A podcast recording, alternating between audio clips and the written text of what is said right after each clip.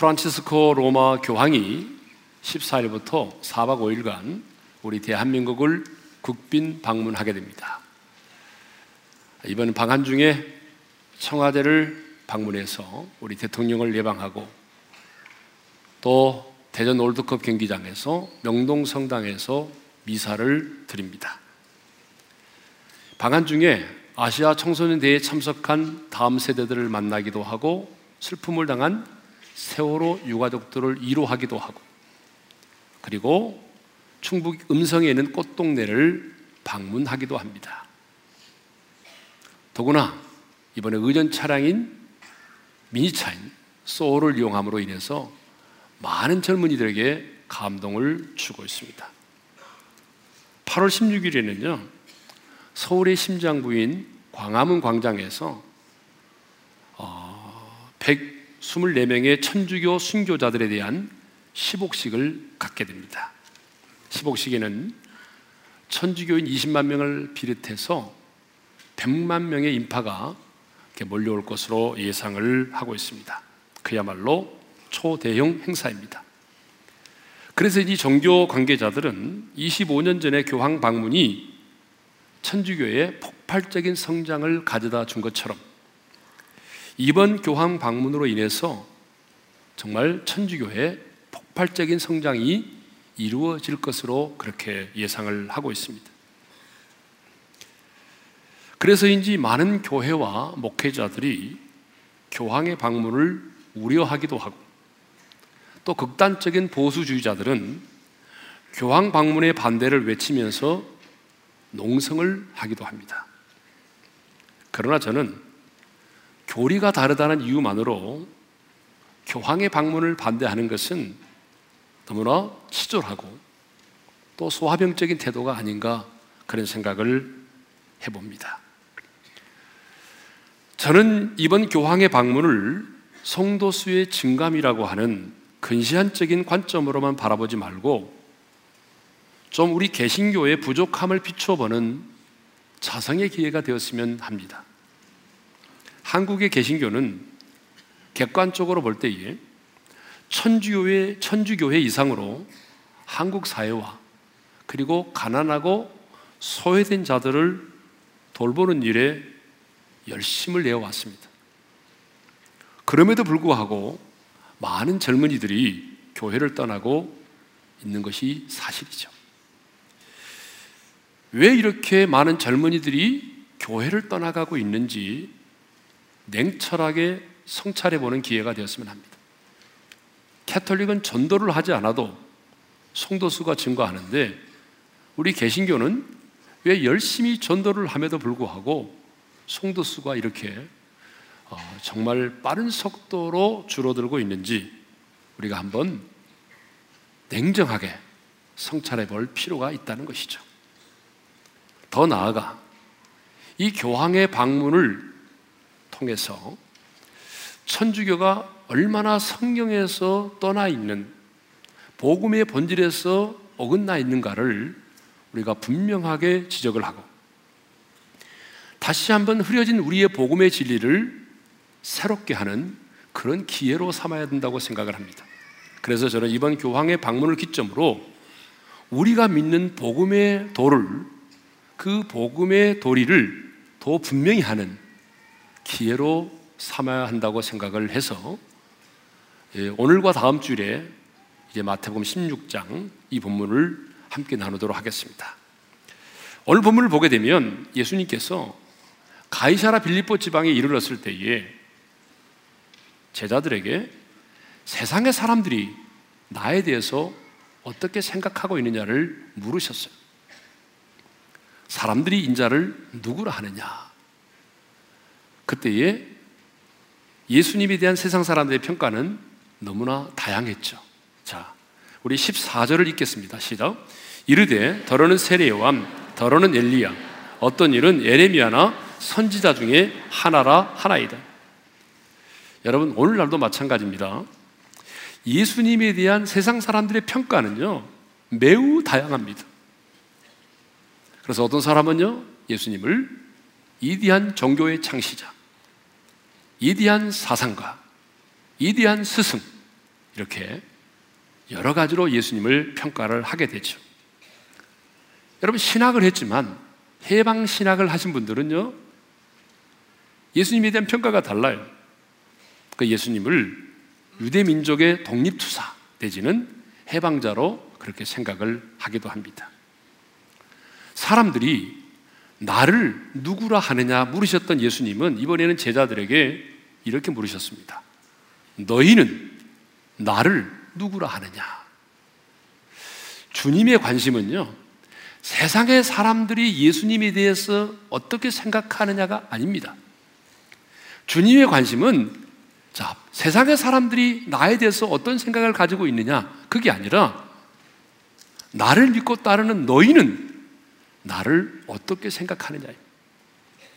여러분, 그렇습니다. 오늘도 마찬가지입니다. 주님은 이 세상의 사람들이 예수님에 대해서 어떤 생각을 가지고 있고 어떤 평가를 내리고 있느냐가 아니고 오늘 예배를 드리고 있는 우리 한 사람 한 사람이 예수님에 대해서 내가 어떤 생각을 가지고 있고 내가 어떤 신앙의 고백을 하고 있느냐 이 사실이 중요하다는 거죠. 그래서 주님은 오늘 또 여러분 저와 여러분에게 물으십니다. 너희는 나를 누구라 하느냐? 예수 믿지 않은 사람들이 나에 대해서 어떻게 생각하느냐가 중요한 것이 아니라 오늘 예배하는 저와 여러분 한 사람 한 사람에게 물으십니다. 너희는 나를 누구라고 생각하느냐?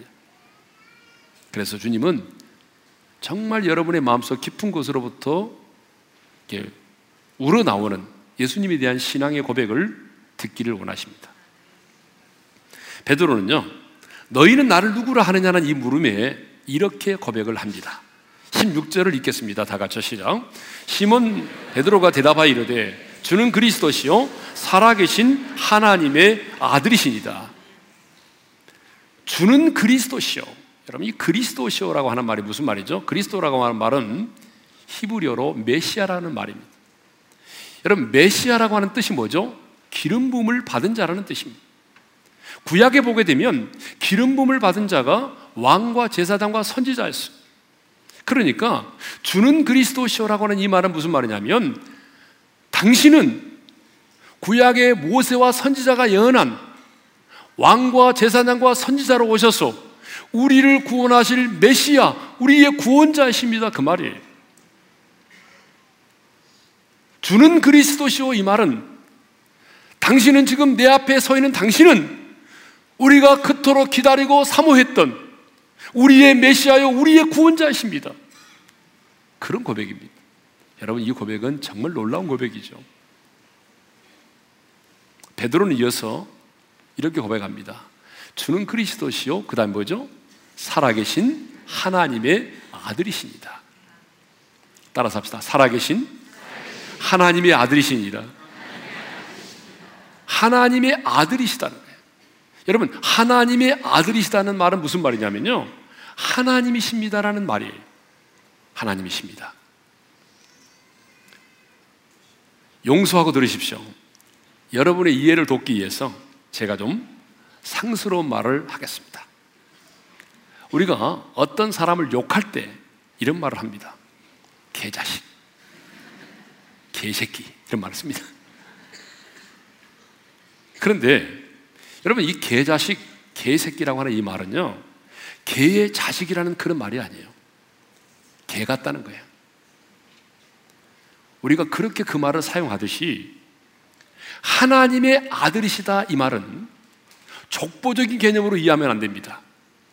하나님의 아들이시다 이 말은 곧 예수님이 당신이 하나님이시다 그 말이에요. 과거에도 살아 역사하셨고 지금도 살아 역사하시고 미래도 살아 역사하실 살아계신 하나님이십니다. 인간의 몸을 입고 지금 우리 앞에 서 계시지만 당신은 과거에도 계셨고 지금도 역사하시고 앞으로도 역사하실 살아계신 하나님이십니다. 예수님의 신성, 예수님의 하나님 되심을 고백한 거예요.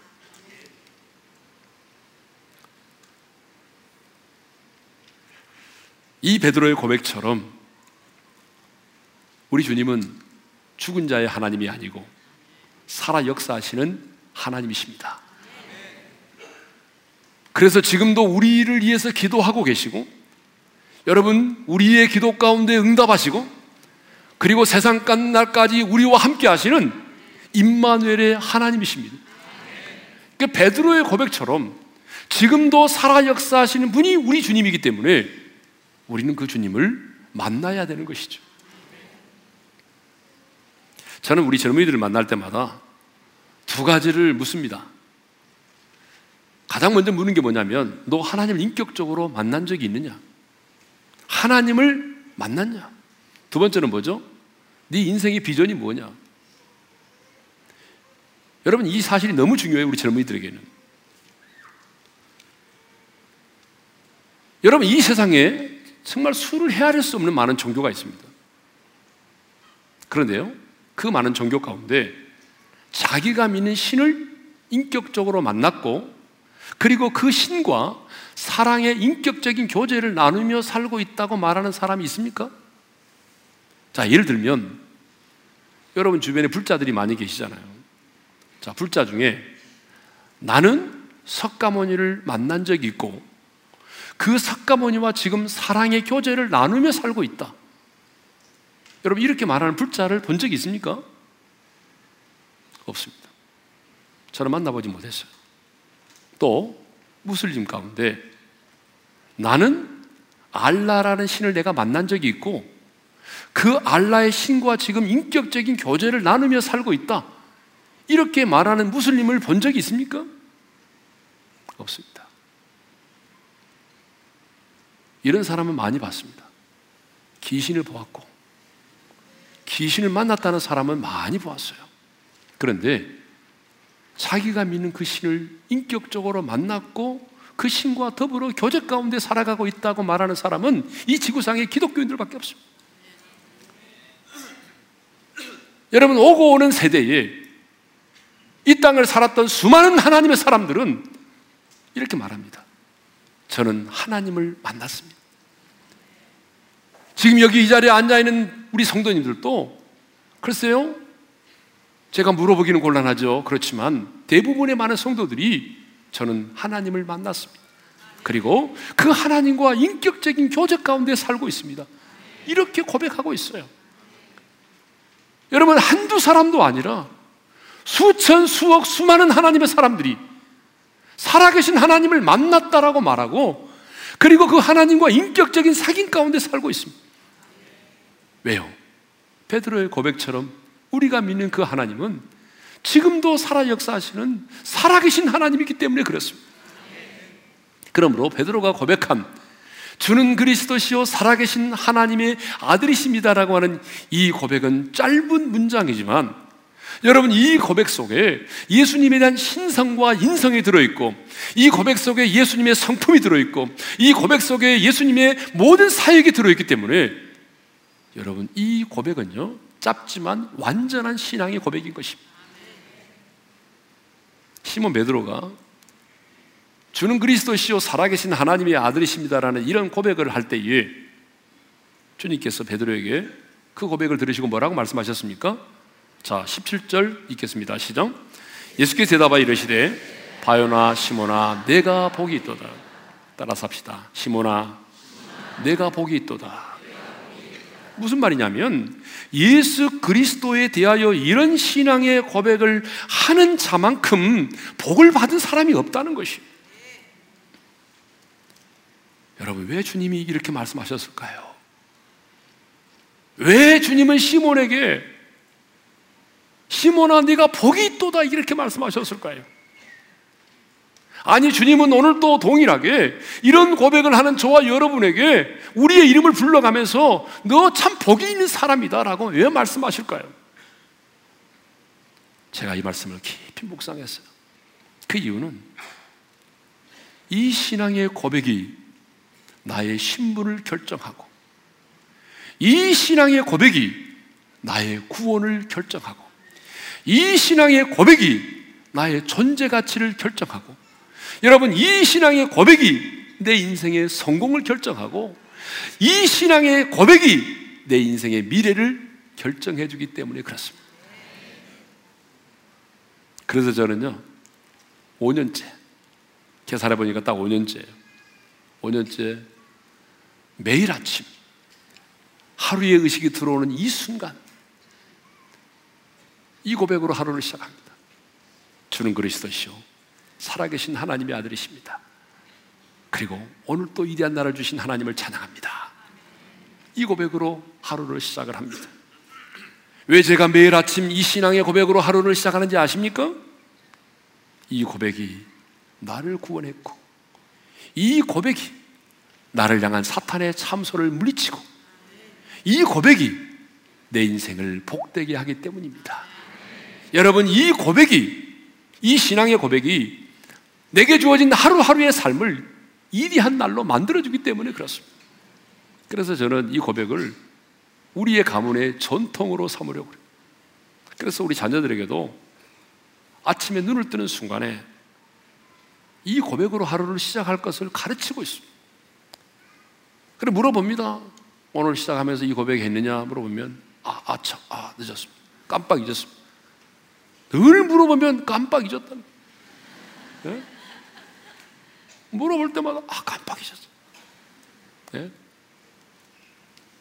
여러분, 저는요, 저만이 아니라 우리 오륜의 모든 성도들이 주는 그리스도시요 살아계신 하나님의 아들이십니다. 이 신앙의 고백으로 하루를 시작할 수 있기를 정말 소망합니다. 여러분 힘듭니다. 그러나 21일 1일 동안만 하게 되면 거룩한 습관이 만들어진다는 거예요. 여러분 21일 동안만 작정하고 한번 해보십시오. 그러면 자동으로 나옵니다. 자동으로. 이게 습관이 돼요. 그래서 그냥 눈만 뜨면 화장실 가는 순간에도 나와요. 예.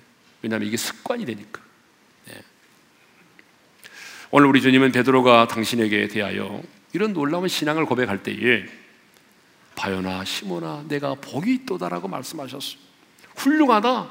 너 똑똑하다. 그렇게 말씀하지 않으시고 복이 있도다라고 말씀하셨어요. 무슨 말입니까? 주님에 대한 이 신앙의 고백보다 더 큰 복은 없다는 얘기죠. 그러므로 오늘 주님을 향하여 이 고백을 드릴 수 있는 사람은요, 여러분, 복이 있는 사람입니다. 복이 있는 사람이에요. 예? 복 받은 사람입니다. 우리 옆 사람과 인사합시다. 복 받은 사람입니다. 복이 있는 사람입니다. 예.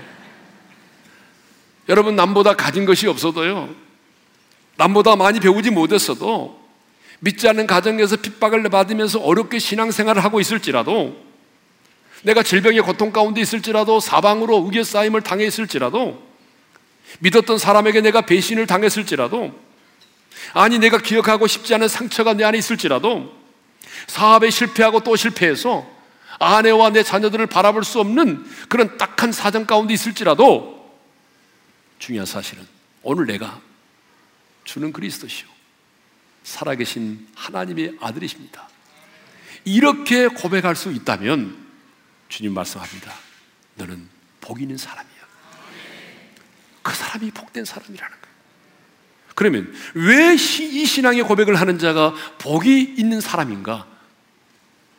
하나님은 왜 이 신앙의 고백을 하는 베드로에게 저와 여러분에게 내가 복이 있도다라고 말씀하시는가 하는 이유를 본문을 통해서 살펴보도록 하겠습니다. 첫째로 이 고백은요 주님의 오직 하나님의 은혜로만이 할 수 있는 고백이기 때문에 그렇습니다.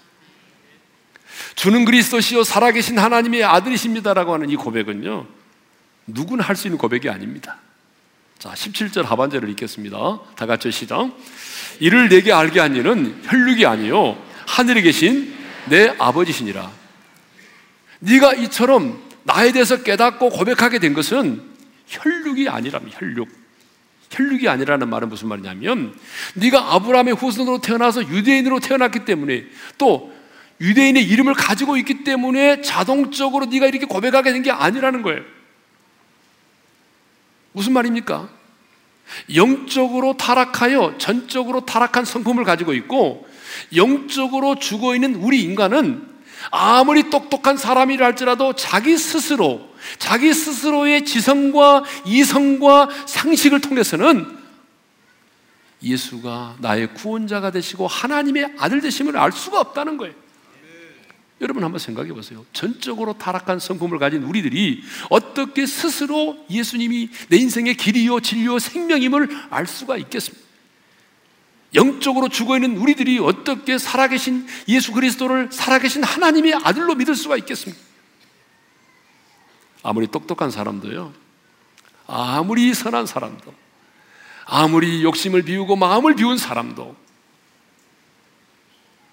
인간의 지혜와 인간의 지식과 인간의 사색과 인간의 통찰력으로는 예수 그리스도가 나의 구원자이시고 그리고 하나님의 아들 되심을 스스로 깨달아 알 수가 없습니다. 인간의 지혜와 인간의 삶, 인간의 사색과 인간의 통찰력으로 알 수 있는 것은요, 예수님 당시의 사람들처럼 예수님은 참 좋으신 분이야. 예수님은 이디한 사상가요, 이디한 철학자요, 이디한 종교의 창시자요. 이런 정도로밖에는 알 수가 없다는 거예요.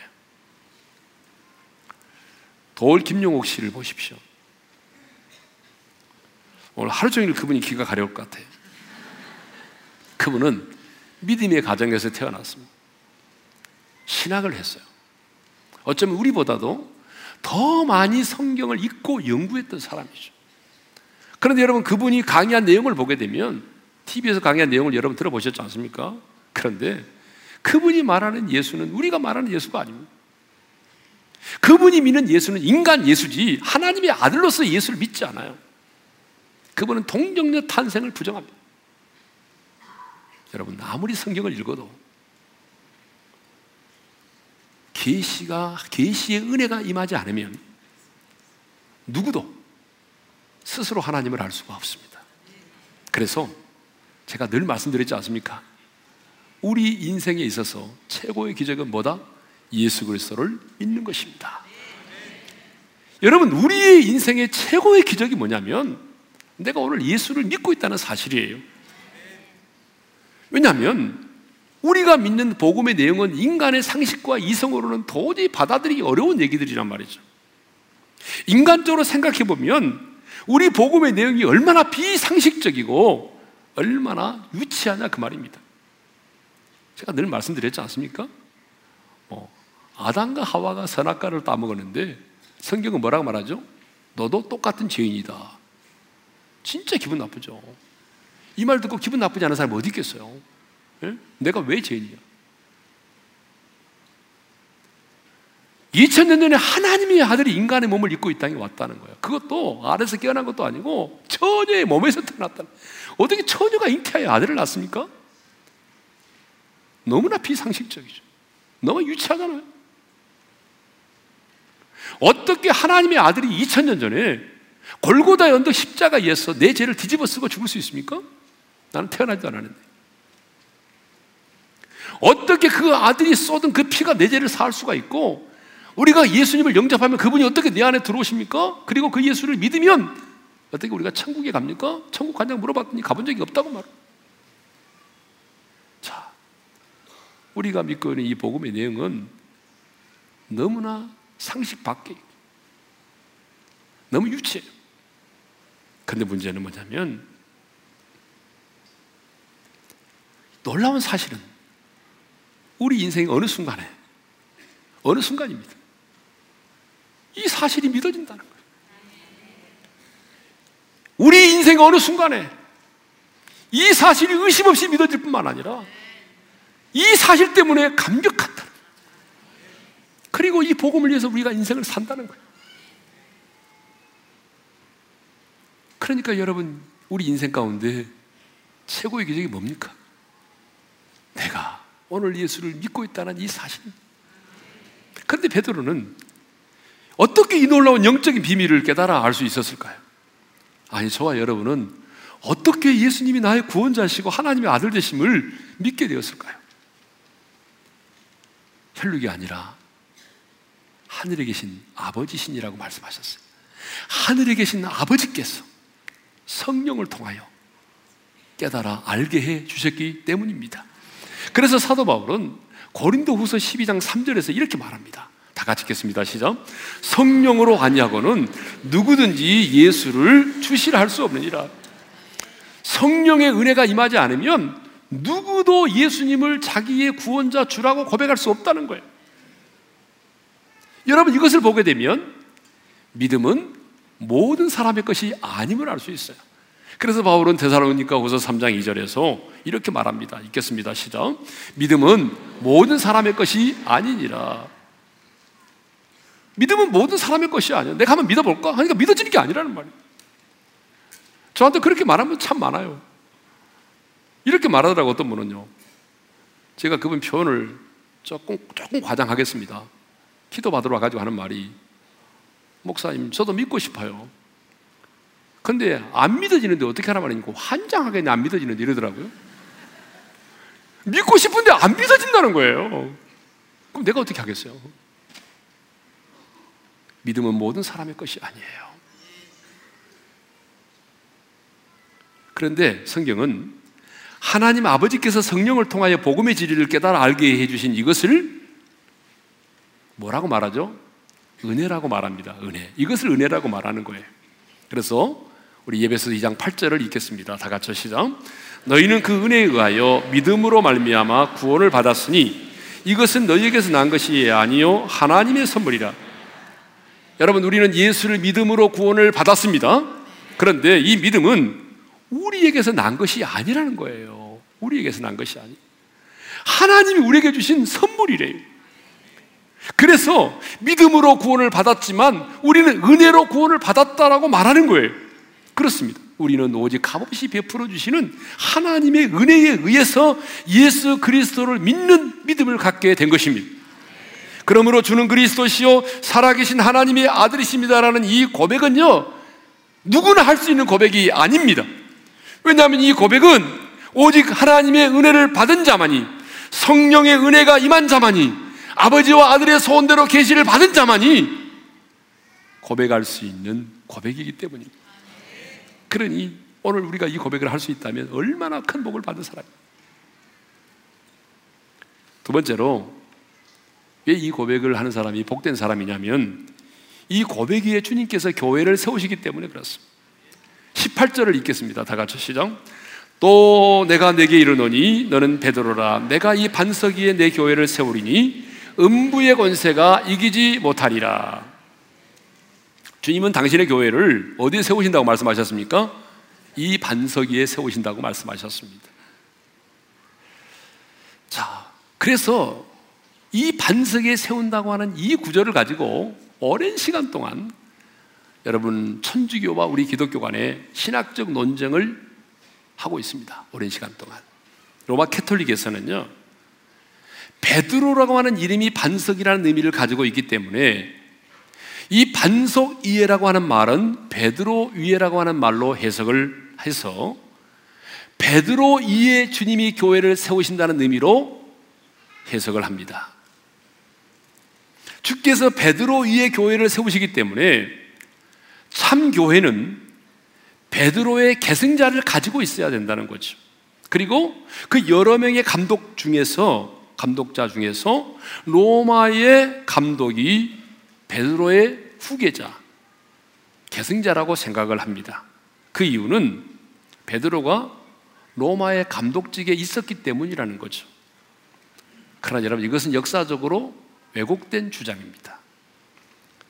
베드로가 로마의 감독직에 있었다고 하는 역사적인 증거는 없습니다. 그러면 왜 오늘 로마 캐톨릭에서는 오늘의 교황이 베드로의 후계자라고 말하느냐? 그것은 역사적으로 보게 되면 이후에 로마의 감독이 교황이 되기 위해서 만들어낸 정치적인 술수인 것이죠.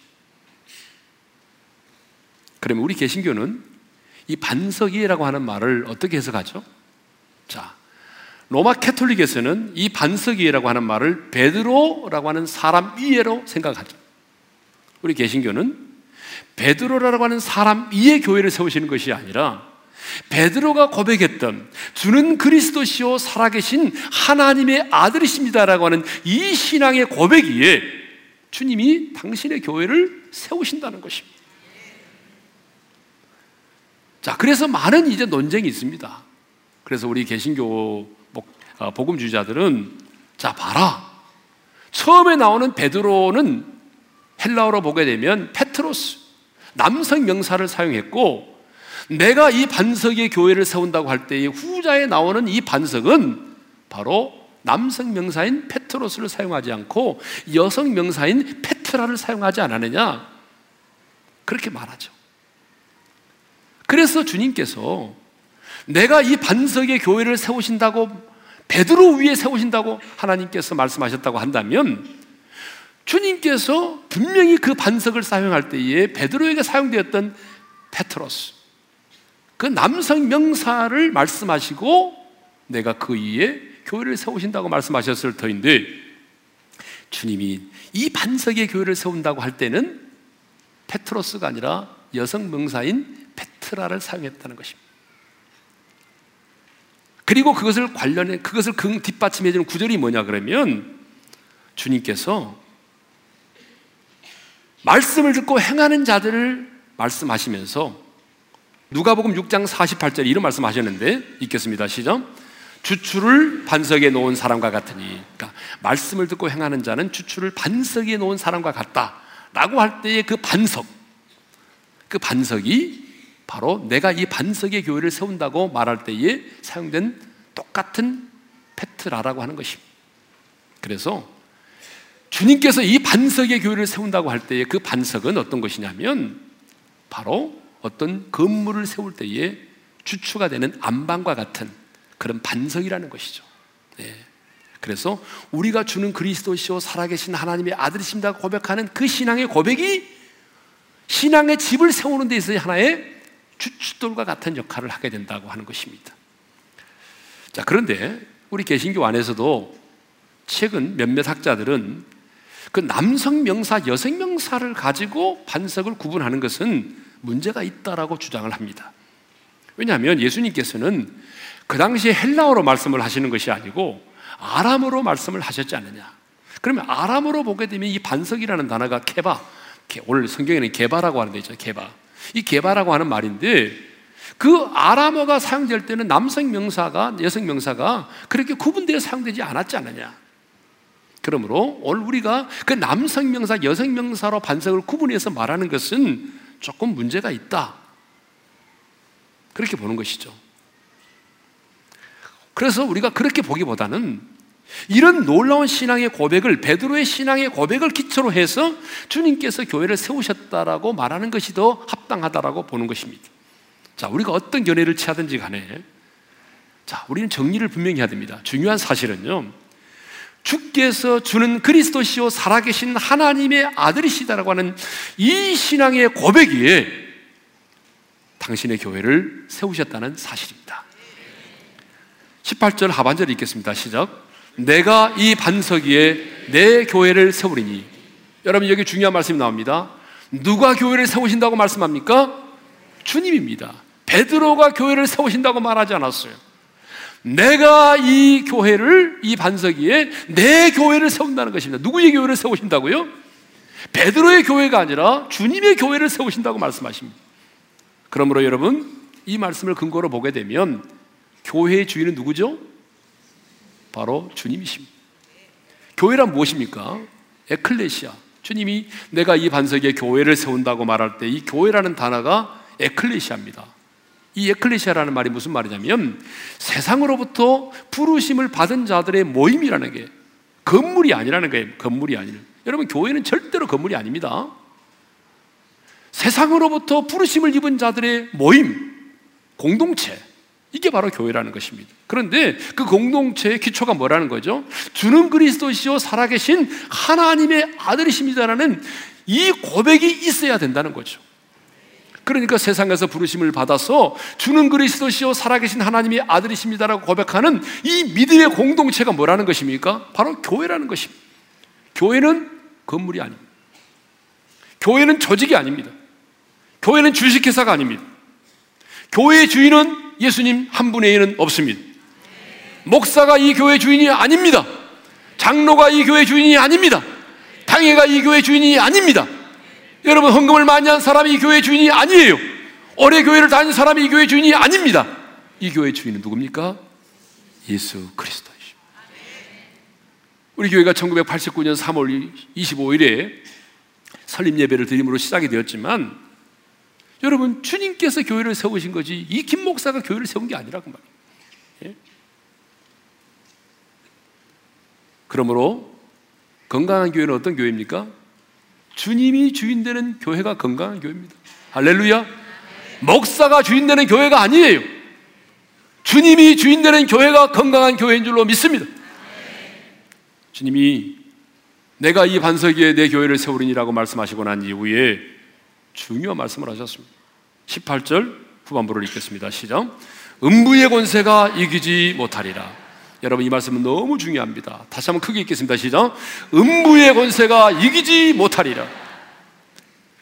주님이 세우신 교회를 음부의 권세가 이기지 못한다는 것입니다. 여기는 음부가 뭐죠? 하데스, 스올, 지옥을 말합니다. 한마디로 말하면 사탄과 사탄을 따르는 그 졸개들의 세력들이 가지고 있는 세력을 말하는 것입니다. 한마디로 말하면 죽음의 세력을 말하는 것입니다. 음부의 권세가 얼마나 대단한지 아십니까? 인류 역사에 수많은 사람들을 죽음의 공포에 떨게 만들었어요. 죽음의 법안에 놓이게 만들었어요. 그런데 이런 어마어마한 음부의 권세가 주님이 세우신 교회를 이기지 못한다는 것입니다. 왜 그래요? 주님이 십자가에 필러 죽으시고 부활하심으로 주님이 친히 세우신 교회이기 때문에 그렇습니다. 사탄이 아무리 날뛰어도 건물로서의 교회, 조직으로서의 교회는 어려움을 당할 수 있고 무너질 수 있지만 주는 그리스도시요 살아계신 하나님의 아들로 고백하는 이 교회는 주님이 세우신 교회이기 때문에 사탄이 아무리 날뛰어도 여러분 이 음부의 권세가 교회를 이길 수 없다는 것입니다. 죽음의 권세가 아무리 크고 강할지라도 사망 권세를 이기시고 부활하신 주님이 세우신 이 교회를 사탄이 이길 수 없는 것입니다. 두 번째로는 왜 음부의 권세가 이기지 못하느냐? 온전한 신앙의 고백이 에 세워졌기 때문에 그렇습니다. 주는 그리스도시요 살아계신 하나님의 아들이십니다라고 하는 이 신앙의 고백 위에 이 주님의 교회가 세워졌기 때문에 음부의 권세가 교회를 이기지 못한다는 것입니다. 그러므로 여러분 이, 이 고백이 없는 교회는 교회가 아닙니다. 여러분 아무리 구제를 많이 하고 사회 참여를 많이 하고 선교사를 많이 파송하고 수많은 하나님의 사람들이 모여서 예배를 드린다 할지라도 여러분 이 교회 가운데 이 고백이 없다면 주는 그리스도시요 살아계신 하나님의 아들이십니다 라는 이 고백이 없다면 여러분 그것은 교회가 아니라는 거예요. 단순한 모임이지. 그리고 이 고백에 대한 확신이 없으면 교회는 흔들릴 수밖에 없습니다. 여러분이 아무리 모태 신앙이고 신앙생활을 오래 했다고 할지라도 주는 그리스도시오 살아계신 하나님의 아들이십니다고 하는 이 신앙의 고백이 분명하지 않으면 흔들립니다. 왜요? 이것이 교회의 기초이기 때문에. 기초가 흔들리면 다 흔들리게 됐습니다. 여러분 집을 지을 때 모래에 지은 집은 어떻게 됩니까? 비가 오고 바람이 불고 지진이 나면 무너지는 것처럼 우리가 집을 지을 때 안반의 집을 지어야 돼요. 그런 집들은요, 바람이 불어도 지진이 나도 요동치 않습니다. 마찬가지입니다. 우리 신앙생활도 하나의 집을 짓는 것과 같습니다. 근데 여러분, 기초가 중요합니다. 그 기초가 무엇입니까? 주는 그리스도시요 살아계신 하나님의 아들이십니다라고 하는 이 신앙의 고백 위에 우리의 믿음을 짓지 않으면 여러분 우리는 흔들릴 수밖에 없습니다. 믿지 않은 사람들 앞에서 내가 그리스도인 것을 숨기거나 부끄러워할 수밖에 없습니다. 물질의 유혹, 세상의 유혹 앞에서 흔들립니다.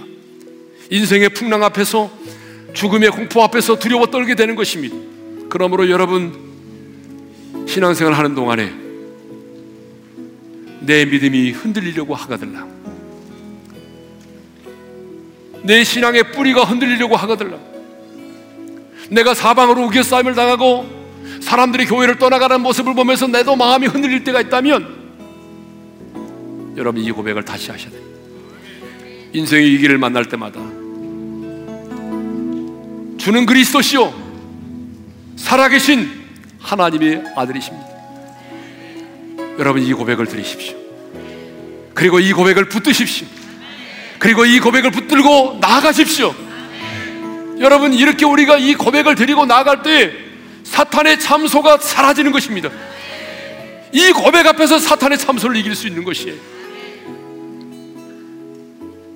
우리가 이 고백을 가지고 살아갈 때에 주님이 약속하신 것처럼 음부의 권세가 죽음의 권세가 우리를 이기지 못할 것입니다.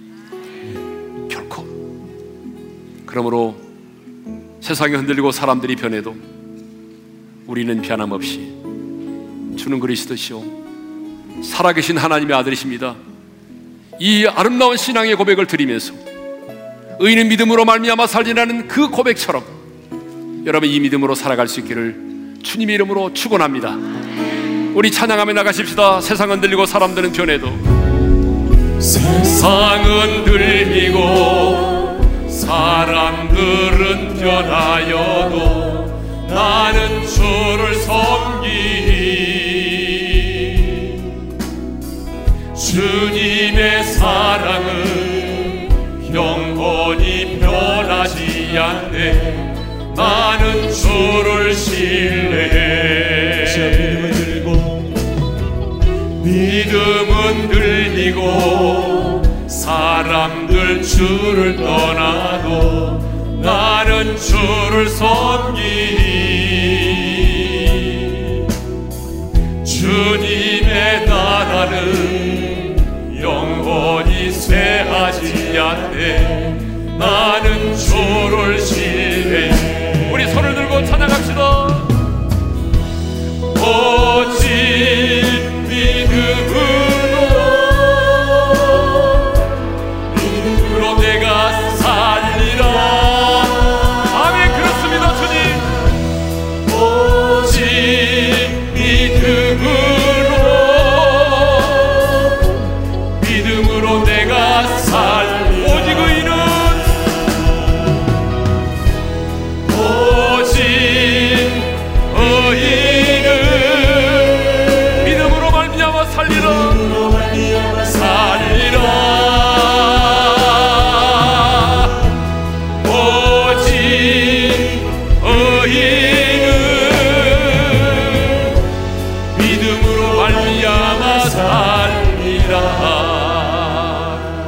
한번 눈을 감고 주신 말씀 마음에 새기며 기도합시다. 주님이 물으셨습니다. 야, 세상의 사람들이 나를 어떻게 생각하느냐? 여러분, 세상의 사람들이 주님에 대해서 어떻게 생각하느냐는 중요하지 않습니다. 주님이 물으셨어요. 너희는 나를 누구로 아느냐? 여러분, 오늘도 마찬가지입니다. 세상의 사람들이 나에 대해서 어떻게 생각하고 있더냐가 아니라 예배를 드리고 있는 너는 나를 누구라고 생각하느냐? 너에게 있어서 나는 누구냐? 주님에 대한 신앙의 고백이 중요하다는 거예요. 베드로가 고백합니다. 주는 그리스도시요 살아계신 하나님의 아들이십니다. 내 앞에 서 있는 당신은 우리가 그토록 기다리고 사모했던 우리의 메시아, 우리의 구원자이십니다. 아니, 살아 역사하시는 하나님이십니다. 주님이 말씀하십니다. 바요나 시모나 내가 복이 있도다. 여러분 이 신앙의 고백을 드리는 자는 복이 있는 사람이라 복 받은 사람이라는 거예요. 인생이 여전히 힘들고 어렵고 상처가 있고 배신의 길 경험하고 살아가지만 사업에 실패하고 또 실패하지만 질병의 고통 가운데 있지만 네가 이 고백을 드릴 수 있다면 너는 복 받은 사람이라. 왜냐하면 이 고백은 누구나 할 수 있는 고백이 아니고 하나님 아버지께서 성령의 은혜를 통해서 베풀어 주시는 그 은혜를 통해서만이 우리가 이 고백을 드릴 수 있기 때문입니다. 저는요 우리 오륜의 성도들이 이 고백을 드리는 사람답게 행복한 자로 살기를 원합니다. 이 고백을 드리는 사람처럼 그래 주님 나는 행복한 사람입니다. 나는 복 받은 사람입니다. 좀 이렇게 좀 당당하게 살기를 원합니다. 주님 말씀하셨어요. 내가 이 반석 위에 교회를 세우리니. 여러분, 우리의 신앙의 이 고백 위에 주님께서 교회를 세우신다는 것입니다. 그리고 이 교회는 음부의 권세가 이기지 못할 것입니다. 인생이 힘들고 어려울 때, 신앙의 위기가 찾아올 때, 여러분 반드시 이 고백을 하십시오. 주는 그리스도시요 살아계신 하나님의 아들이십니다. 이 고백을 천번 만번 하세요. 우리가 이 고백을 들을 때에 사탄의 참소를 이겨낼 수 있습니다. 음부의 권세가 이기지 못하는 것입니다. 두려우세요? 죽음이 두려우세요? 실패가 두려우세요? 이 고백을 드리세요. 주는 그리스도시요 살아계신 하나님의 아들이십니다. 음부의 권세가 이기지 못할 것입니다. 그 음부의 권세가 여러분의 가정을 이기지 못할 것입니다. 오늘 이 시간 기도합시다, 주님. 오늘 아직도 예수 그리스도를 주로 고백하지 못한 자가 있다면 하나님 내게도 은혜를 베푸사 지혜와 계시의 영으로 역사해 주셨소. 나도 예수님을 나의 구주로 고백할 수 있게 도와주십시오. 예수님을 나의 구주와 하나님의 아들 되심을 고백한 자가 있다면 주님 어찌하여 내게 이런 놀라운 은혜를 주셨습니까? 감사합니다. 나는 복받은 사람입니다. 복받은 사람답게 살아가게 도와주십시오. 인생의 위기를 만나고 어려움을 당하신 분들 오늘 이 고백을 들으십시오. 음부의 권세가 떠나게 될 것입니다. 매일 아침 여러분 이 고백을 드림으로 매일매일 주어진 여러분의 삶이 이리한 날이 될 수 있기를 소망합니다. 우리 다 같이 주여 한번 외치고 부르짖어 기도하십시다. 주여! 걸어가신 아버지 하나님 감사합니다. 주는 그리스도시요 살아계신 하나님의 아들이십니다. 이 베드로의 고백이 하나님의 베드로만의 고백이 아니라 우리 모두의 고백이 되기를 원합니다. 하루의 삶이 시작되는 그 순간 우리가 이 고백을 드림으로 말미암아 매일매일 우리의 주어진 삶이 사탄의 참소를 이겨내고 아버지 하나님 매일매일 우리의 삶이 위대한 날이 될 수 있도록 하나님 은혜를 베풀어 주시옵소서.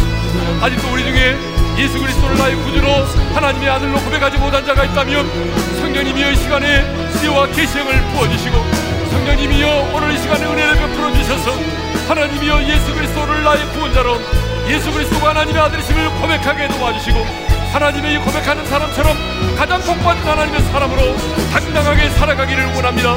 하나님의 오늘 인생의 이기 가운데 하나님이 실패의 두려움, 죽음의 장분포 여러 가지 인생의 이기 가운데 있다면 오늘 이 믿음으로 이 고백을 드리게 하시고 이 고백을 들을 때에 사탄의 섬소가 끊어지게 하시고 하나님 아버지의 음부의 권세가 떠나가게 도와주옵소서 음부의 권세가 떠나가게 도와주옵소서